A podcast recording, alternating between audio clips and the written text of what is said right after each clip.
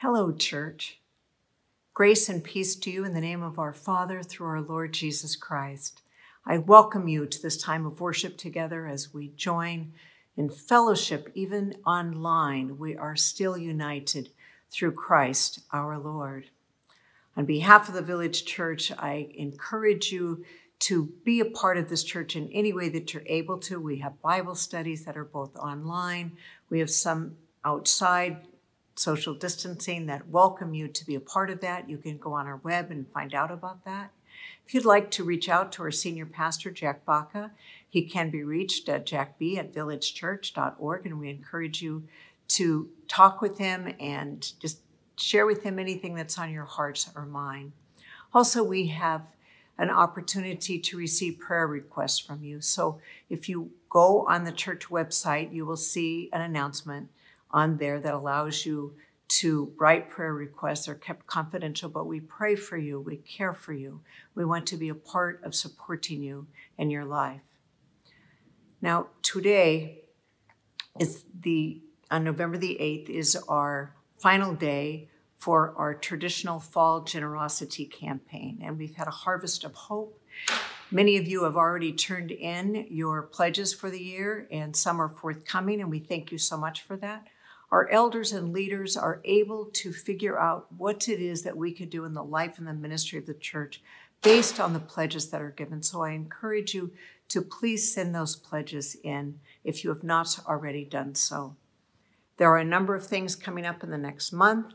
The first is our alternative Christmas market. This is a time for you to give to our mission partners. And on November the 21st, right outside in the parking lot in the beautiful area, in the shaded tree areas, you're going to see candy canes and signs and an opportunity to pick up a booklet that shares all about our mission partners and also allows you to bring some candy for some of our local missions that we support Urban Life, Urban Youth Collaborative, San Diego Rescue Mission, Care House. These are some of the areas that have a great ministry to children. We just want to give them some candy. And we also want to give to you an Advent wreath kit. So you can collect those when you come. If you need more information, it's on our website, but we look forward to seeing you. We also have a number of student ministry activities that are coming up in late November where they're serving at Interfaith. And also, they are going to have another drive through coming up on December the 12th to collect clothes for our New Day Urban Ministry. So look for more of that. In December, as we do every year, we have a service called Blue Christmas. It is in remembrance of those who we have lost, either this past year or in the years previous. Everyone is invited to that. This year, it is online. It begins at 9 a.m. If you would like more information, please contact me, Jan F. at villagechurch.org. And then uh, the other thing I want you just to plan ahead right now is for a very village Christmas, which is on December the 5th. In the evening, we'll have Christmas tree lighting. Everything will be outside, safe, but a fun time to fellowship and be together. Now, many of you may be wondering why I have these flags behind me. One is our Christian flag. We have our citizenship in heaven, first and foremost, above all else. But also today, we want to remember our veterans. I have the American flag, though this flag represents not only America, but any veteran who's served in their country throughout the world. These are folks who have given their lives to fight for our freedom. And we want to honor all those who serve. In America, we have the Army, we have the Air Force, we have the Coast Guard, we have the Navy, we have the Marines. Normally, we have you stand up if you were at home and if you were a veteran and you wish to stand. Thank you. Thank you. God bless you for serving our nation through the armed services. Will you now please join me in the call to worship from Psalms 106? Praise the Lord. Oh, give thanks to the Lord, for he is good, for his steadfast love endures forever. Who can utter the mighty doings of the Lord or declare all his praise? Happy are those who observe justice, who do righteousness at all times. Brothers and sisters in Christ, let us worship God.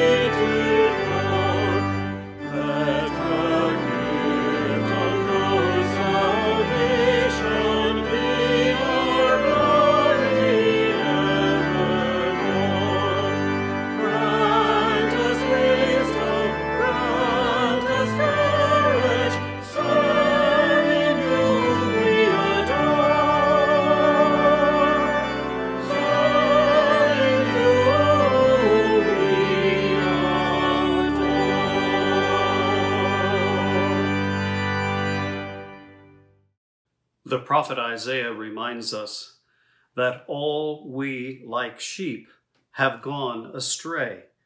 We have turned everyone to his own way, and the Lord has laid on him the iniquity of us all. Therefore, we confess our sin before God in humble repentance and in hopeful trust in his promised forgiveness. Let us pray.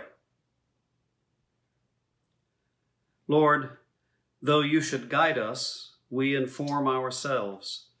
Though you should rule us, we control ourselves. Though you should fulfill us, we console ourselves. We think your truth too high, your will too hard, your power too remote, your love too free. But they are not and without them we are of all people most miserable. Now heal our confused minds with your word, heal our divided wills with your law, heal our troubled consciences with your love, heal our anxious hearts with your presence, all for the sake of your Son, Jesus Christ, who loved us and gave himself for us. Amen. May the Almighty and merciful Lord grant you absolution and remission of all your sins, true repentance, amendment of life, and the grace and consolation of His Holy Spirit. Amen. May the peace of Christ be with you. Now, with those who may be with you, please share signs of peace and then share Christ's peace as you greet people throughout the week.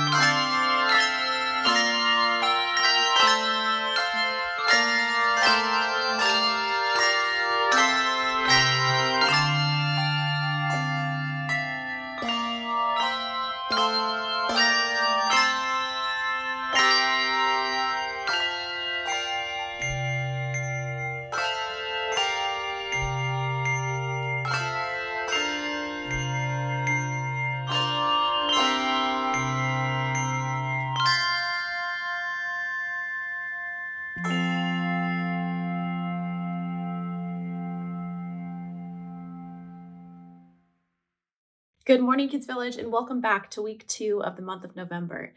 We're going to continue our conversation about our word gratitude for this month. And for this morning, we're going to talk about one person in particular who really showed what it meant to have a grateful heart in a scary moment. Our person for this morning is Mary, the mother of Jesus. Now, we often hear a lot about Mary during the Christmas season, but especially in this month when we talk about what it means to have a thankful heart, Mary is such a great example of this. And for our story this morning, I have these two little stickies that we would normally use on crafts here in the classroom. This one represents the angel that came and spoke to Mary, and here we have Mary. In our story, which comes from Luke 1, we learn that the angel of the Lord told Mary that she was going to become pregnant and have baby baby Jesus. This was a moment where Mary was not prepared. She was scared. She probably felt alone and sad. And as you read through Luke 1, we find out that Mary ended up having a very grateful and thankful heart. She praised God and said, Thank you, God, for giving me this opportunity to serve you and show other people your love in a tough moment. Where can you show God's love and have a thankful heart in your life? Maybe there are tough moments that are happening right now. Uh, maybe there's something that you're going to come up against, and you can be reminded that God is with you and He wants us to have a thankful heart. This in turn will be seen by other people, and they will see the heart that you have, and they will go, What does that person have? And you can tell them that you have Jesus. Jesus is the one that encourages us and helps us to have that thankful heart. We miss seeing all of you, and we will see you back here for week three of the month of November. Bye bye. On this Stewardship Commitment Sunday, as we bring our pledges of generous financial stewardship before God, let us commit ourselves to His work through this litany. Join me as we pray. Almighty God, who has been our help in ages past and is our hope for years to come, we gather our voices into one to tell of your glory, to offer our gratitude for your blessings, and to proclaim our confidence in your future provision. Hear us now as we say together, In hope we give you thanks. O God, we thank you for this good earth that is our home. It abundantly provides all that we need, and it daily reminds us that you are the source of all good things. We look forward to each and every day and to experiencing your grace in them all. In hope, we give you thanks. O God, we thank you for the gift of life itself and for the days and years you have given us and in which we have enjoyed your blessings of love. As we remember our past, we look forward to days and years ahead, and we commit ourselves to use them wisely. In hope, we give you thanks. O God, we thank you for families who have loved us, mentors who have taught us, friends who have encouraged us, and communities who have nurtured us. As we call to mind the important people of our lives, we commit ourselves to be of service and help to others. In hope, we give you thanks. O God, we thank you for the abilities you instilled in each of us and for the will and energy to develop and use them for our own sakes as well as for the sake of others. As we list these capabilities unique to us, we commit ourselves to finding new avenues for their expression. In hope, we give you thanks.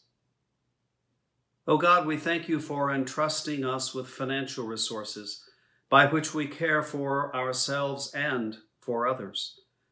As we count these valuable assets that we control, we commit ourselves to their faithful and generous use for the good of others and especially for the work of your kingdom that has come into the world through Christ. In hope, we give you thanks. O God, you crown the year with a bountiful harvest, and even the hard pathways overflow with abundance. We commit our pledges, our tithes, and our offerings to you, that all may be blessed with the abundance of your love. In Christ we pray. Amen.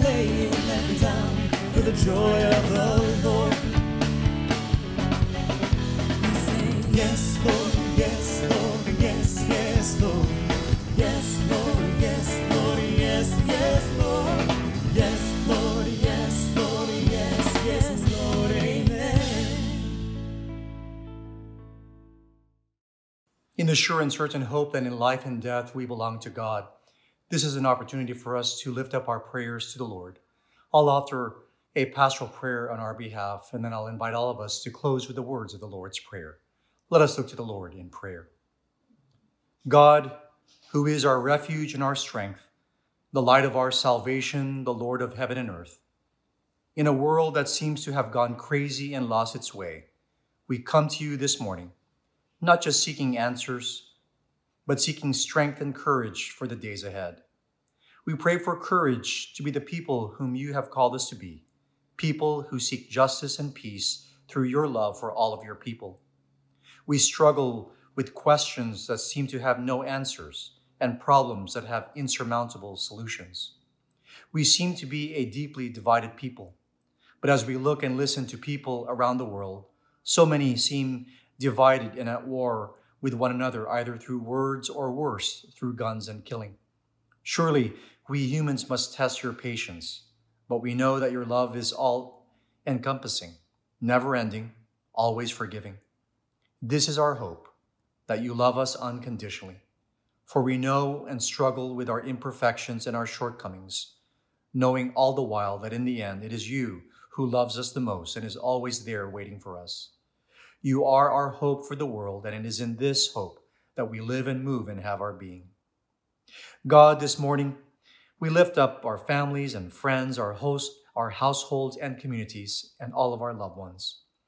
Give them and us strength and courage for the days ahead. Help us to find ways to not alienate people, to affirm all of your people, Surely we know that you love us all and consider each one of us important and a part of your creation. Help us be more like your Son, Jesus Christ, whom you sent to be the life and love of the world. This morning, we lift up those in our congregation who are sick or hurting in any way. Give them peace and strength to face their conditions. Give strength to the addicted and healing. Comfort those who are victims of violence. Help us find ways to feed the hungry. God, we ask you to help us to be change agents in this world. Give us courage to share your love, to listen to one another, and to lead by example, showing and speaking with respect to others. Bless your churches everywhere, that the gospel of Jesus Christ may be proclaimed in word and in deed. All these things we ask in the name of the Prince of Peace, Jesus the Christ, who taught his disciples to pray, saying, Our Father, who art in heaven, hallowed be thy name. Thy kingdom come, thy will be done on earth as it is in heaven. Give us this day our daily bread, and forgive us our debts, as we forgive our debtors. And lead us not into temptation, but deliver us from evil. For thine is the kingdom, and the power, and the glory forever. Amen.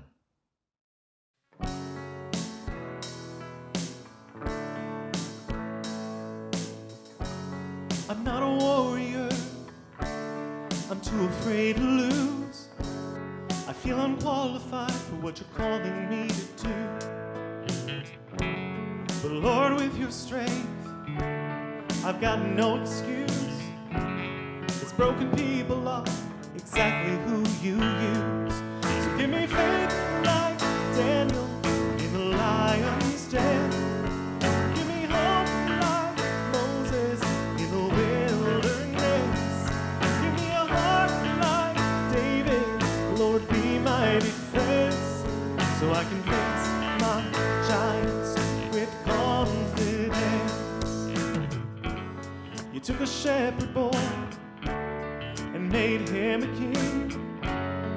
I'm gonna trust you and give you everything. I'll be a conqueror, cause you'll fight for me. I'll be a champion, and claiming your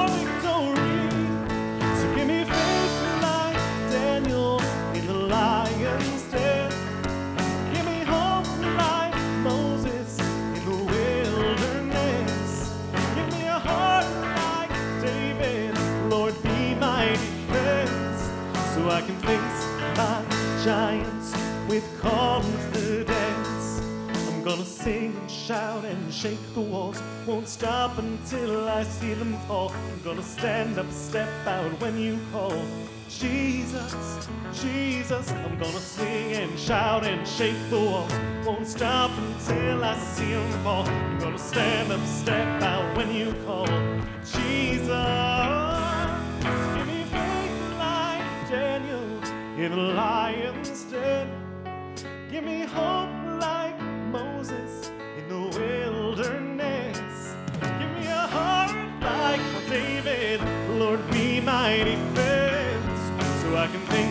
my giants with confidence.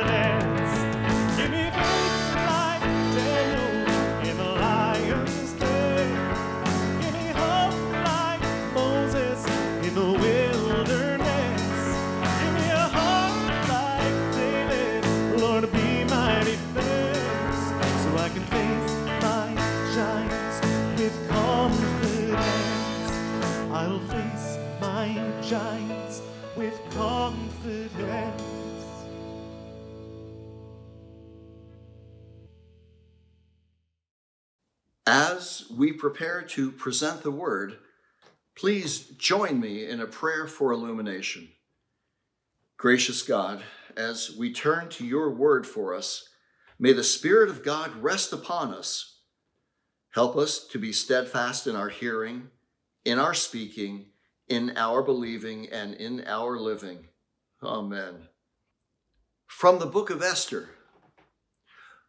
When Mordecai learned all that had been done, Mordecai tore his clothes and put on sackcloth and ashes, and went through the city wailing with a loud and bitter cry. He went up to the entrance of the king's gate, for no one might enter the king's gate clothed with sackcloth. In every province, wherever the king's command and his decree came, there was great mourning among the Jews, with fasting and weeping and lamenting, and most of them lay in sackcloth and ashes. When Esther's maids and her eunuchs came and told her, the queen was deeply distressed. She sent garments to clothe Mordecai so that he might take off his sackcloth. But he would not accept them. Then Esther called Hatach, one of the king's eunuchs, who had been appointed to attend her, and ordered him to go to Mordecai to learn what was happening and why. Hatach went out to Mordecai in the open square of the city in front of the king's gate, and Mordecai told him all that had happened to him and the exact sum of money that Haman had promised to pay into the king's treasuries for the destruction of the Jews. Mordecai also gave him a copy of the written decree issued in Susa for their destruction, that he might show it to Esther, explain it to her, and charge her to go to the king to make supplication to him and entreat him for her people. Hatach went and told Esther what Mordecai had said.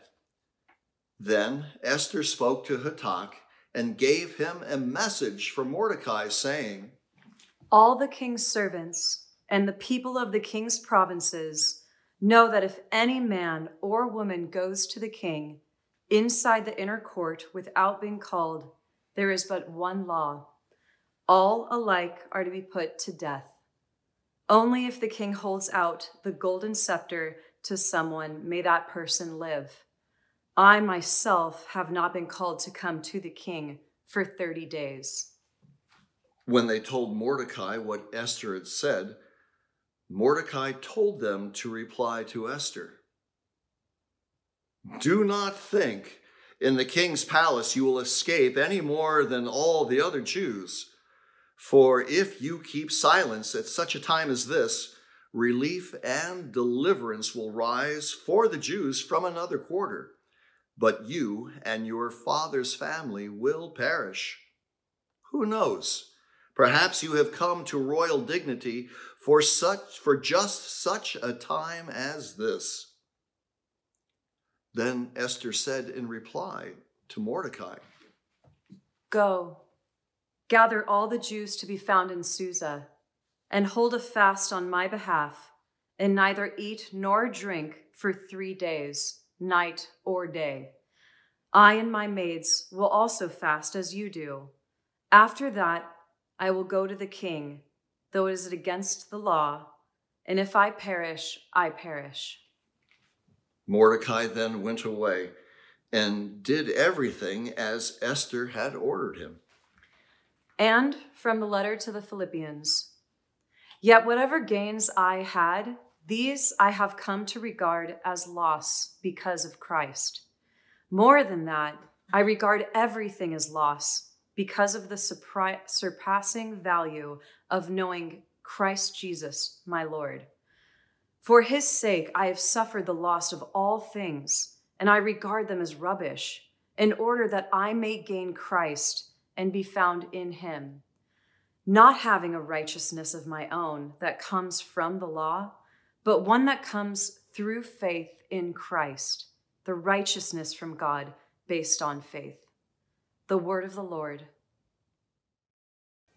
As we turn to the word of God now, I want you to know that I do not know the results of the election. I record far before Sunday morning. So if you know, you know far more than I do. What I do know is that God is in control. Let His grace and mercy guide us in all we do through Christ Jesus, who is Lord of Lord, and reigns forever and ever. Amen. Esther is one of the two books of the Bible that have women's names, kind of an, an intriguing thing. But I was interested in this text because it was so timely for all the things that are going on, it seems to me. We think we know about our plans, we think we have everything in order, and then things change. Need I say any more about mid March? That no matter what we had going at that time, things change. How do we as believers live out our lives, whether in a time of great peace and stability or a time when the world is just topsy turvy? Economically, politically, socially, spiritually, physically. What's going on right now is so different than what we experienced 10 months ago. But what God is calling us to do is to ask the question Lord God, how might you use me in such a time as this? Now, I'd like to give you just a quick refresher on Esther. And uh, just many of you know the story, but maybe some of you do not. Esther is written at a time when Persian kings were in control. And the Word of God is never mentioned in terms of God's name in this book. Yet it's full of faith, it's full of courage. It is about the covenant of God with his people. It's about God's people, the Jews, in a time of great turmoil and great um, pressure because of one evil being. It is a story about Jews being oppressed by an evil person and the victory through those who would be obedient to their call. Will you please pray with me? Gracious and holy God, as we look to the scripture again and as we go through this story, may your Holy Spirit guide us. May we know more clearly what it is you're saying to us in this time that seems so difficult with everything going on. You're at the center, God. Help us to see that again fresh today. I ask this in Jesus' name. Amen. So the book of Esther begins with a very wealthy king of Persia. His name is Ahasuerus. That is the Hebrew name. In Greek, it's Xerxes, which I would really prefer to use, but he's a king of Persia and he has tons of wealth. And he wants to display it. So he invites all the people of value, all the people that he considers of value, all the people of influence, all the people of wealth, just to show off his kingdom. He takes 180 days of parading back and forth all that he owns and all that he has. And in the midst of this, there's a lot of, of merriment, a lot of food and wine that flows. And in fact, so much that the king merry with wine, which is a euphemism for drunk, along with all the other men who were there and probably were also drunk, he decides he's going to call his queen Vashti. Now, Vashti is a very, very beautiful woman. She is the queen of Persia, and he calls her to come and display herself and her royal crown for these drunks. Now, Queen Vashti refuses she just says to the servant who comes to get her, I'm not going. Now, something that's important to know is that normally parties were given, the men were in one place, the women, like she gave her own um, women who were there a party, it was separate.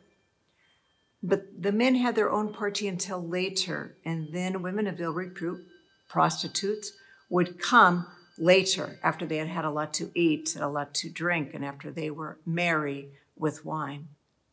So for her to come at that time brings her no honor.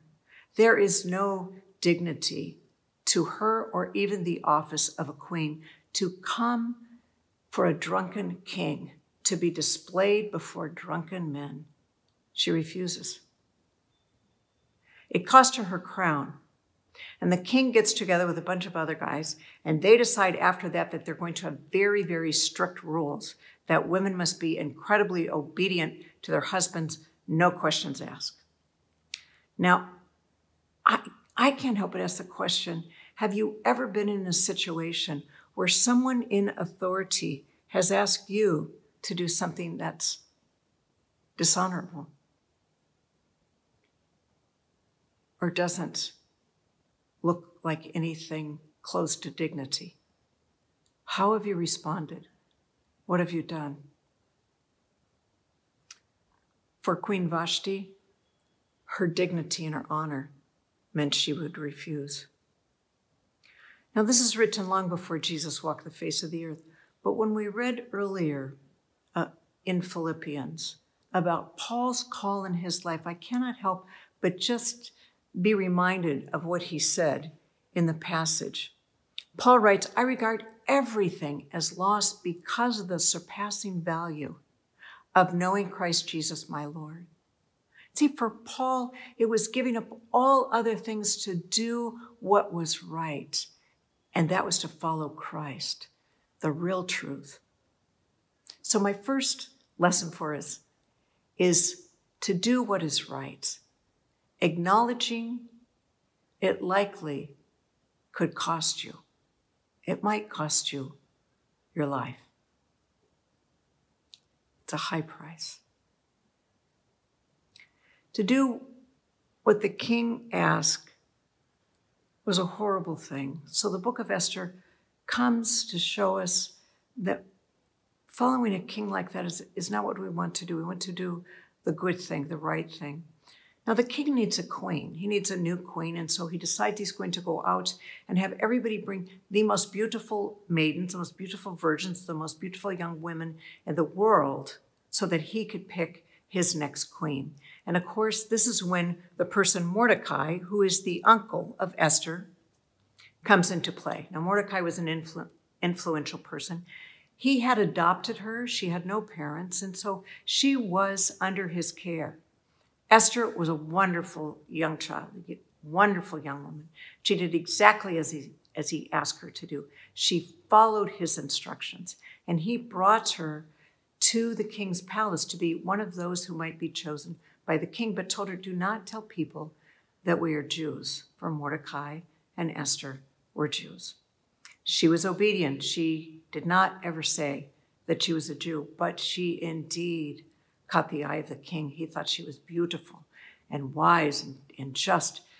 They just had this kindred spirit. And so he made her queen and brought her in to his court.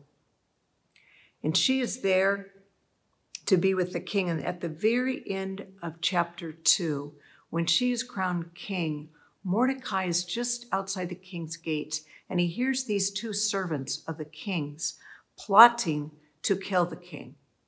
And so Mordecai tells Esther, Esther goes to the king on behalf of Mordecai and says, Mordecai heard about these guys who are trying to kill you. So the king's life is saved because of Esther and Mordecai, and that helps Mordecai into a great position. Everything is going well. We have a new queen, we have Mordecai, who is an influential person, and then we hit chapter three. And in chapter three, you have this incredibly evil person who comes into play. It disrupts and changes everything. A conflict between Mordecai and this new king's chief official, Haman, is escalated into a royal decree that Haman convinces the king to put out, and that is to have all Jews exterminated, kill them all. He did it because Mordecai refused to bow down to him. He refused to let him be more than he should be. And it infuriated Haman.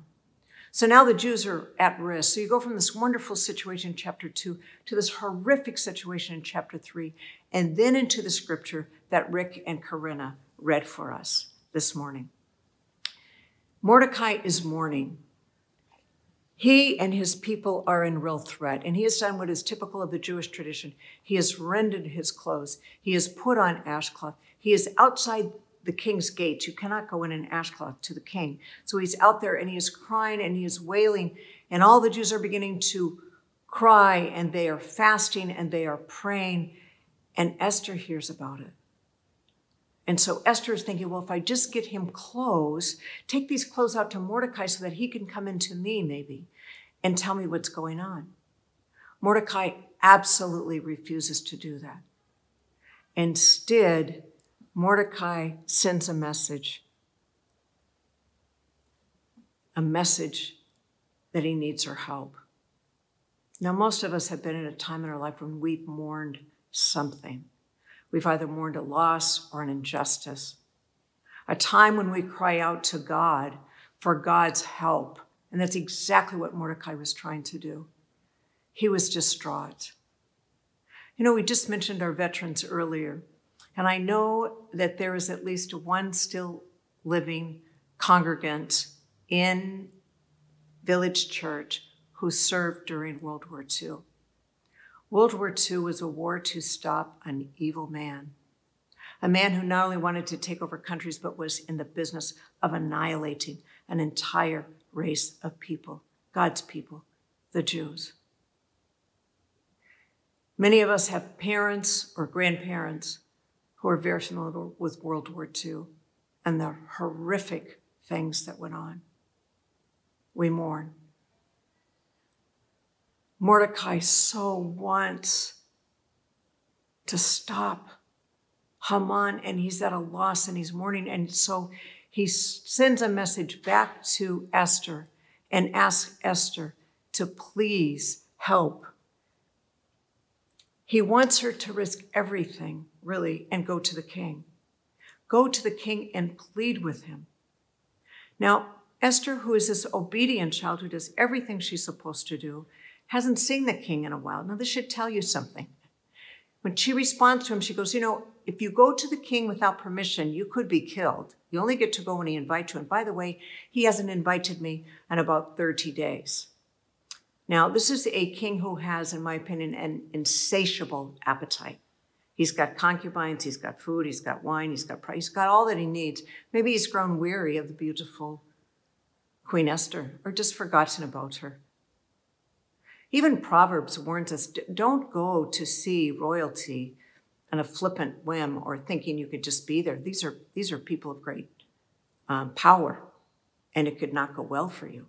So she is hesitant to go and send that back to Mordecai. I would, could risk my life going. Mordecai responds in a very straightforward man, manner. First, he said, You will not escape if you do not go and help. And if you don't go, relief will arise from somewhere else. Mordecai does not use the holy name Yahweh, our God. He doesn't utter it, as in the word God is not anywhere in the scripture, but he is confident that God will indeed raise up somebody to come and save them. If it's not you, that is a courage of faith that Mordecai had. And then, secondly, he said, Perhaps you are in the place in which you are right now for such a time as this. Again, without specific reference to God, you have a sense of intentionality in his courage of faith. Mordecai makes an appeal. Now, here's a second lesson. Let me repeat the first. The first is that to do what is right we have to acknowledge that it likely could be at high risk, at a high price. In this case, it could cost you your life. Here's the second lesson trust in God, who is sovereign. The sovereignty of a God is a refuge, especially in times of trouble. We know that scripture. God has us in the shelter of his arms we can know our God is with us through every trial. Mordecai knew that about God.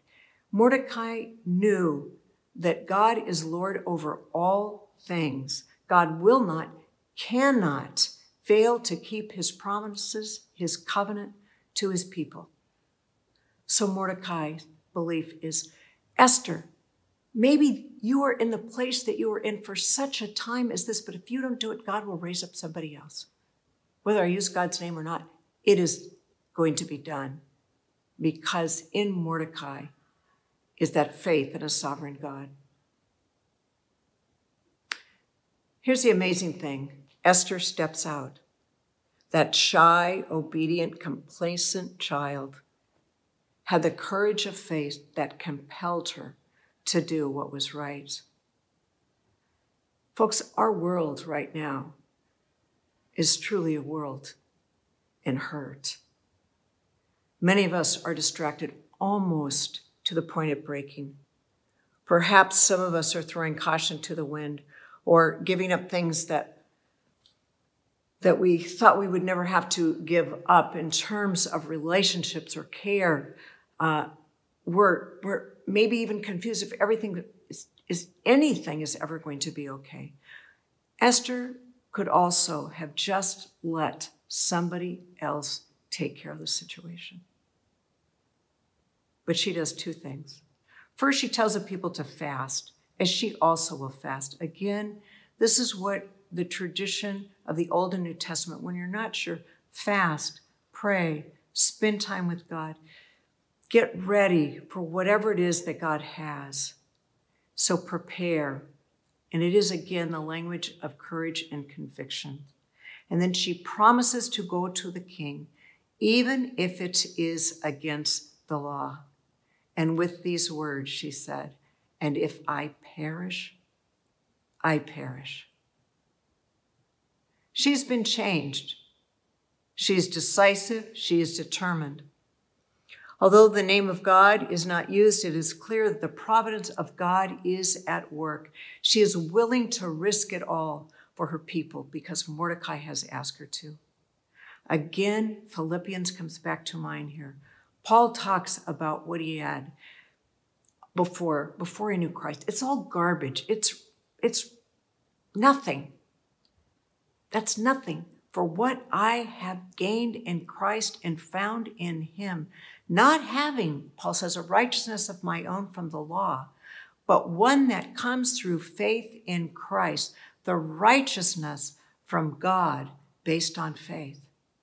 I see that in the story of Esther.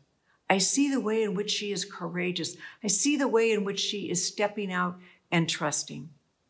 I believe God calls each of us to be courageous in faith, to allow that confidence we have in God and that hold on our life to do what is right at all costs.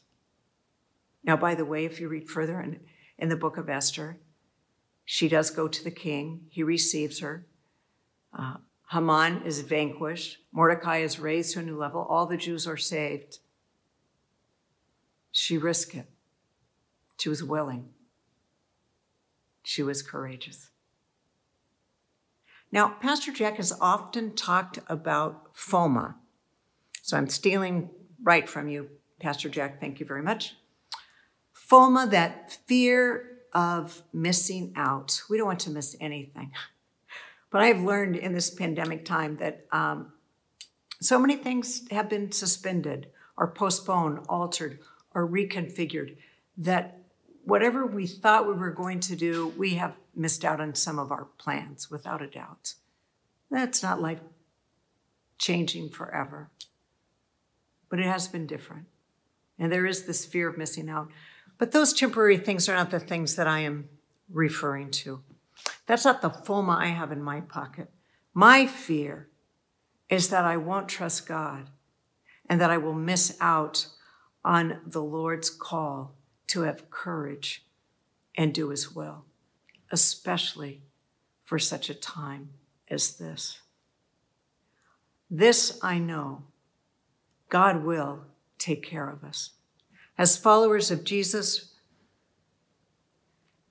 for whom we have indeed considered all else, our fear of missing out should not be for the engagement of the things of the world, but that we might make excuses or hesitate or lack courage to respond to the call of Christ, which compels us to do his will, especially in a time such as this.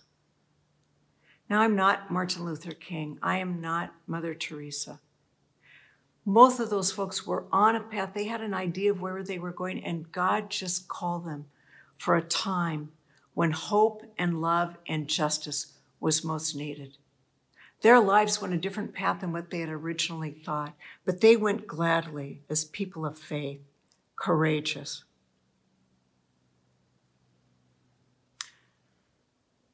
Our world is hurting. And I am one called to be obedient through Christ, as each one of us is called to be obedient and have courage to follow Christ in all things. Here's my last point do not miss out on doing what is right. Live righteous lives and help change the world. Brothers and sisters, help change the world for kingdom's sake. Amen. One important way that we respond to God's word is by affirming our faith. Let us do so with the words of the Scots Confession, the words of which will be flashed on your screen. Please join our family in responding with the people's part. There are works which are counted good by God. The one is done to the honor of God, the other to the profit of our neighbors, and both have the revealed will of God as their assurance. To have one God, to worship and honor him, to call upon him in all our troubles, to reverence his holy name, to hear his word and to believe it, and to share in his holy sacraments belong to the first kind, to honor father, mother, princes, rulers, and superior powers, to love them, to support them, to obey their orders, if they are not contrary to the commands of God, to save the lives of the innocent, to repress tyranny, to defend the oppressed, to keep our bodies clean and holy, to live in sobriety and temperance, to deal justly with all men in word and deed, and finally to repress any desire to harm our neighbor, are the good works of the second kind, and these are most pleasing and acceptable to God as he has commanded them himself.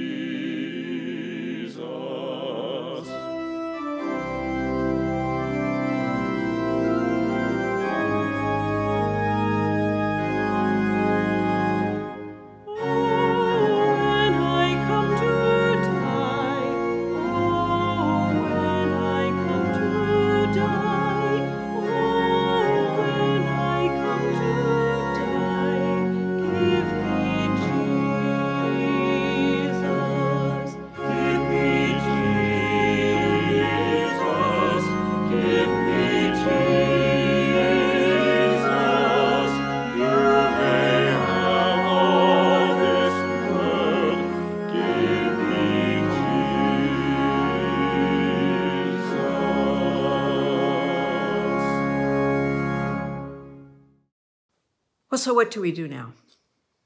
I encourage you to pray. I encourage you to fast, to ask God to use you, to ask God to give you a courageous faith that compels you to risk it all to make the righteousness of Christ known to the world. Now, brothers and sisters, go forth into the world and be of good courage. Hold fast to that which is good. Render no one evil for evil. Strengthen the faint hearted. Support the weak. Help the afflicted. Honor all people. Love and serve the Lord, rejoicing in the power of the Holy Spirit. And may the God, Father, Son, and Holy Spirit be with you now and always. Amen.